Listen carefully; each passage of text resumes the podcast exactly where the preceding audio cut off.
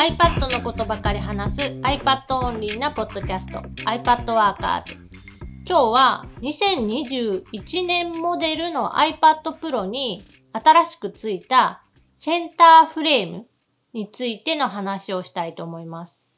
唯一新しい iPad の新機能と言えるやつがそれなのかな？まあ、こまごまとした新しいことっていうのはいろいろあるんだけど、ちょっとした目玉的に紹介されてたのの一つとして、このセンターフレームという機能があって、センターフレームって何かっていうと、まあ、iPad ってカメラが2種類、後ろのその背面カメラって言われるカメラと、インカメラ、フロントカメラっていう、まあ、例えば自分の顔を映しながらテレビ電話をするときとかに使っている、まあ、カメラのレンズ、画面側についているレンズが今までよりもかなり高画質になって、さらにそのすごい視野角の広い、まあ、広角レンズになったよっていうのが、まあ、物理的な変更で、それにプラスして、その機械学習によって、そのカメラで映っている中の人物だけをずーっとこう追従して、人物がちゃんとフレームの真ん中に収まるように自動的になんかトリミングをしてくれる機能っていうのが、そのセンターフレームっていう機能で新しく追加された。なんか二人が映ってると二人の顔が映るようになって、そ一人がいなくなると残った一人だけに顔がズームされて、まあ特に会議とかっていうよりもやっぱなんかあの、おじいちゃんおばあちゃんにテレビ電話するときみたいなイメージが強いんだけど、そういう時にみんなの顔を相手に見せることができて便利だよみたいな機能だよね。そうね。例えば、その机の上に iPad を固定しておいて、で、えっと、会議をするっていう場合、別にあんまり動かないよね。自分自身が全然カメラの前から動かないから、その固定カメラでも問題ないんだけど、例えばちょっと離れたところで、こういう動きするから今から見てね、みたいな、なんか全身を見てほしいとか、まあそのカメラ、iPad は固定してあるんだけど、自分が部屋の端から端までこう移動するような、まあそんなシチュエーションがちょっとあるのかなっていう感じはするんだけど。唯一思いついたのは、やっぱ多分デモでもやってたんだけど、ご飯作りながら、誰かと電話しながら喋っているとか、なんかその、ながらで親しい人と電話をしている時に、顔だけ自然に映ると、意外といいのかもな。トークからさ、声も、向こうの声もある程度距離離れても聞こえるし、こっちの声もある程度遠いところからでも iPad が拾ってくれるので、まあそのやっぱ家事をしながら、なんか庭仕事をしながらとか、なんかそういうことをやりながら話すとかに向いているのかなっていうイメージだよね。まあ実際に使ってみたところ、まあ使えるアプリも、その Apple の Face Time だけじゃなくて、 Zoom でも普通に使えるし、まあその他、そのビデオ会議アプリが多分メインになってくると思うんだけど、基本的にはアプリ側が対応してくれたら、どれもそのセンターフレーム機能自体は使える。アップルの純正アプリのみに限られるわけじゃなくて、作ってくれたら何でもいけるから、いろんな可能性はあるってことなのかなまあ、多分そうだと思う。少なくとももう、 Zoom では、あの、使えることが確認できてて、 Zoom でその会議をしてるときに、勝手にそのセンターフレームで追従される。まあ、デモとしてはいいけど、どのぐらい役に立つかはまだやっぱわからん。なんかやっぱちょっとフラー、フラー、フラーってこう、ちょっとニュルニュル画面が動くみたいな。あの、ゲーム実況している人がそういうものが使えたら便利だよね。顔を映すときに。でもゲーム実況してる人ってそんな動く、動きながらするのかな？いらんな。そうだな。やっぱ、やっぱむずいね。どう使えるか。でもなんかライブ配信とかと相性がいいんじゃないかっていうイメージはあるんだけどな。まあそのセンターフレーム自体はそういう感じで、で、センターフレームをオフにする方法っていうのを最初うまく見つけられなかったんだけど、えっと、設定アプリの中の、その、例えば Zoom だったら、 Zoom の個別設定の中に、なんかセンターフレームのオンオフっていうのがあって、それをオフにすると、センターフレーム機能はオフられる。その、標準アプリの方から設定するんだ、そこは。まあ、設定アプリの中の、 Zoom アプリの中で設定を切り替えるみたいな。基本はデフォでオンになってる。で、このセンターフレームを実現しているのが、まあ、もちろんそのソフトウェアで、まあ、機械学習によって人物をこう見分けてそこにフレームを合わせるみたいな、その機能はもちろんなんだけど、そのハード的な話で言うと、122度の視野角を持つ、まあ、広角レンズがフロントカメラについたっていう。あいつ、広角どころか、なんか超、超広角、すごい画角広いよね。なんかあの、35ミリ換算だと、なんか21とかのレンズよりも、もっとだいぶ広いようなイメージがあるんだけど。iPad のカメラアプリで、フロントカメラの内側についているカメラで撮った写真を、EXIF ビューアーっていうその写真の情報、EXIF 情報が見れるアプリで見てみたとこあ、ろ、見たんだね、ちゃんと。35ミリ換算だと14ミリ。あ驚異的にすごいね。普通の、普通ないレベルで超広角やね。まあ、魚眼レンズまではいかないけど、それにほ近いぐらいの広角、超広角レンズ。で、解像度って高いの？それってさ、あの、だいぶ綺麗だよね。パッと見た印象なんだけど。写真のそのサイズ自体は 4032×3024 ピクセルピ。クセルで撮影できていた。横3000になるってことは、あれじゃん。アップルのさ、会議用の標準カメラとしては、桁違い。これまでの Mac の 720p のフロントカメラと桁違いにすごい画質でお会議できるってことやん。一番最近出た Mac は、1080になったんだったっけ？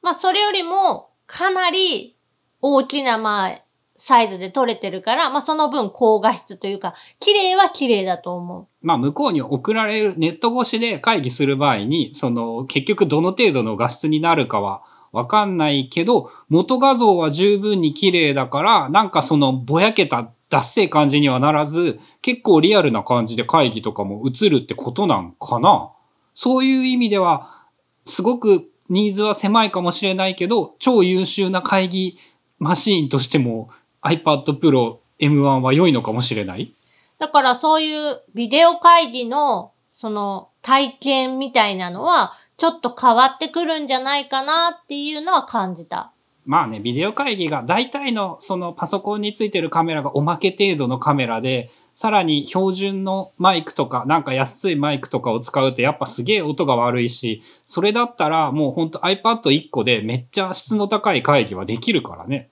そう、iPad の、まあ、特に iPad Pro モデルのすごいところっていうのが、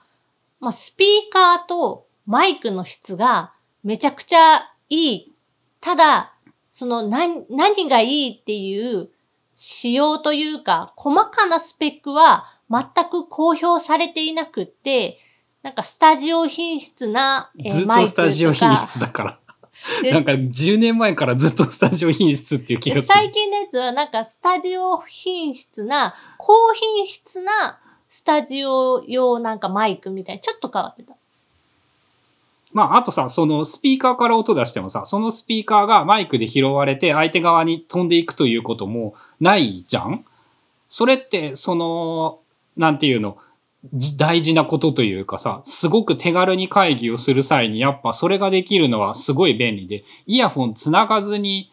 自宅で会議ができるって結構偉大だと思うんだよね。あれはね、すごい優秀だと思う。その、一般的な会議だと、まあ、自分が喋っている音と、相手から聞こえてくる声って、まあ、2種類、まあ、種類があって、それを、その、よくあるのが、相手から聞こえてくる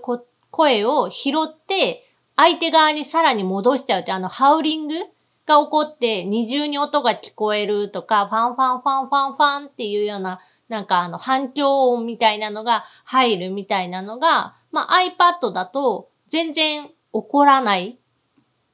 から M1Mac をその用途に使うには、料金的には、こう、過剰な感じはするけど、でも、その、これ一個で確かに会議するんだったら、すげえ楽でいいね。あとね、これも、その、細かなスペックでは差が全く見られないんだけど、2021年モデルの iPad Pro の音の出方っていうのが、ちょっとやっぱ変わってる？なんかあの、空間オーディオ方向の音の出し方になってきたね。前と後ろに広がる感じっていうか。その2018年モデル、2020年モデルと比べて、今回新しく出た2021年モデルの iPad Pro って、スピーカーの穴というか、位置が若干変わっていて、数も減ったんじゃなかったっけ？穴の数も減ってて、穴の位置もずれてる。ただそのスピーカーについての詳細を見ても、えー、4スピーカーとしか書かれていなくて。4スピーカー？そうだね、今は。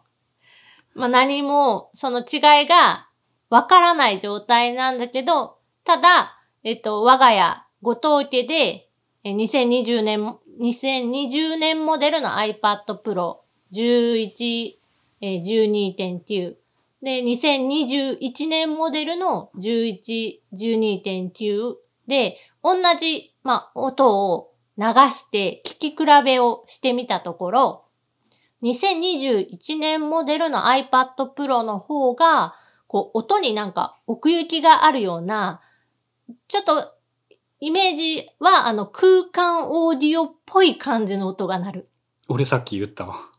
まあなんかそんな感じだよね。ステレオで横にビヤーンって出てたやつをなんか広がるような感じにしているっていうか、あれどっちがいいかは、あのね、好みが分かれるところだとは思うんだけど、なんかその広がりがある感じの音っていうのにしようとしていて、で、やっぱさ、よくメディアとかに書かれていない率が高いんだけど、スピーカーの音に関しては iPad Air と Pro を比べると段違いなんだよね。そう、これは残念な感じではあるんだけど、まあ、パッと見 iPad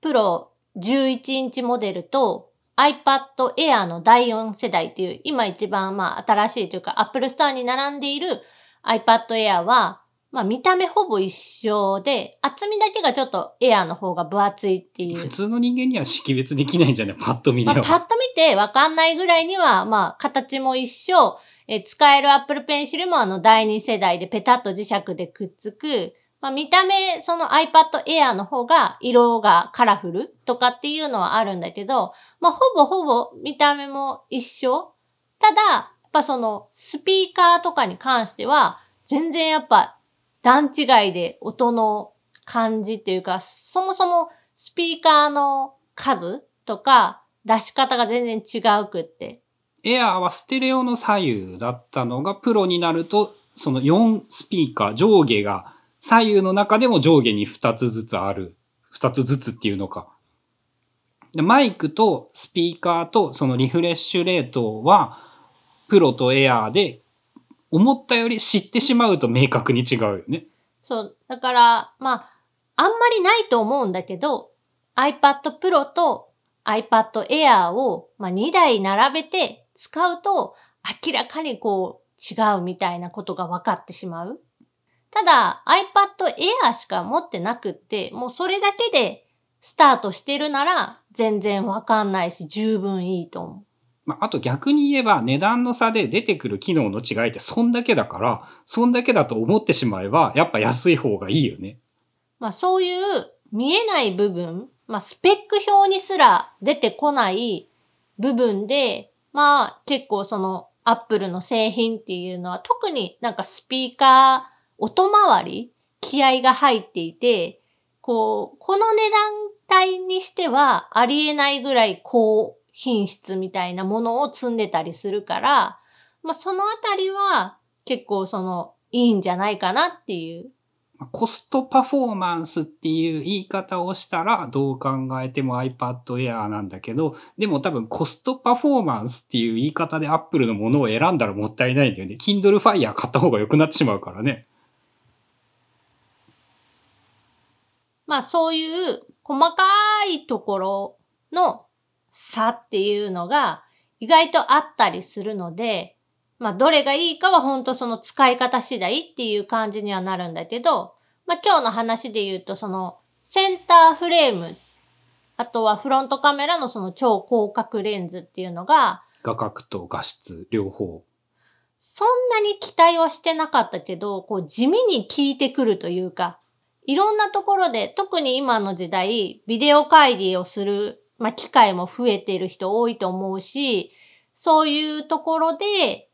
リッチな体験というか、まあ自分だけができてもあんま意味ないかなと思うんだけど。向こうが画質綺麗じゃなかったらね。まあまあでも一応価値はあるかな。凄そうに見えるというか、高品質な感じがする、相手側が。まあもし2021年モデルの iPad Pro を、まあ買って手元にあるよっていう人は、ぜひ一回その超広角レンズ、あの普通に Apple 純正のカメラアプリで、なんかね、左側の方に矢印みたいなボタンがつくから、そのボタンをポチって押すと、その広角に広がる。で、えっと、 FaceTime とか、まあそういう Zoom とかっていうビデオ会議系、ビデオ電話系のアプリでカメラを起動すると、そのセンターフレームっていう自分の顔が常にまあ中心ぐらいに来るように、クロップ、えっと、サイズを合わせてくれるとか、移動したら移動したところに追従して追っかけてくれるっていう、まあ、機能があるので、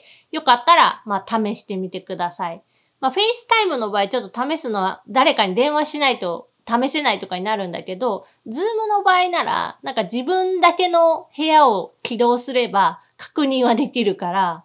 そういう技もあるわけね。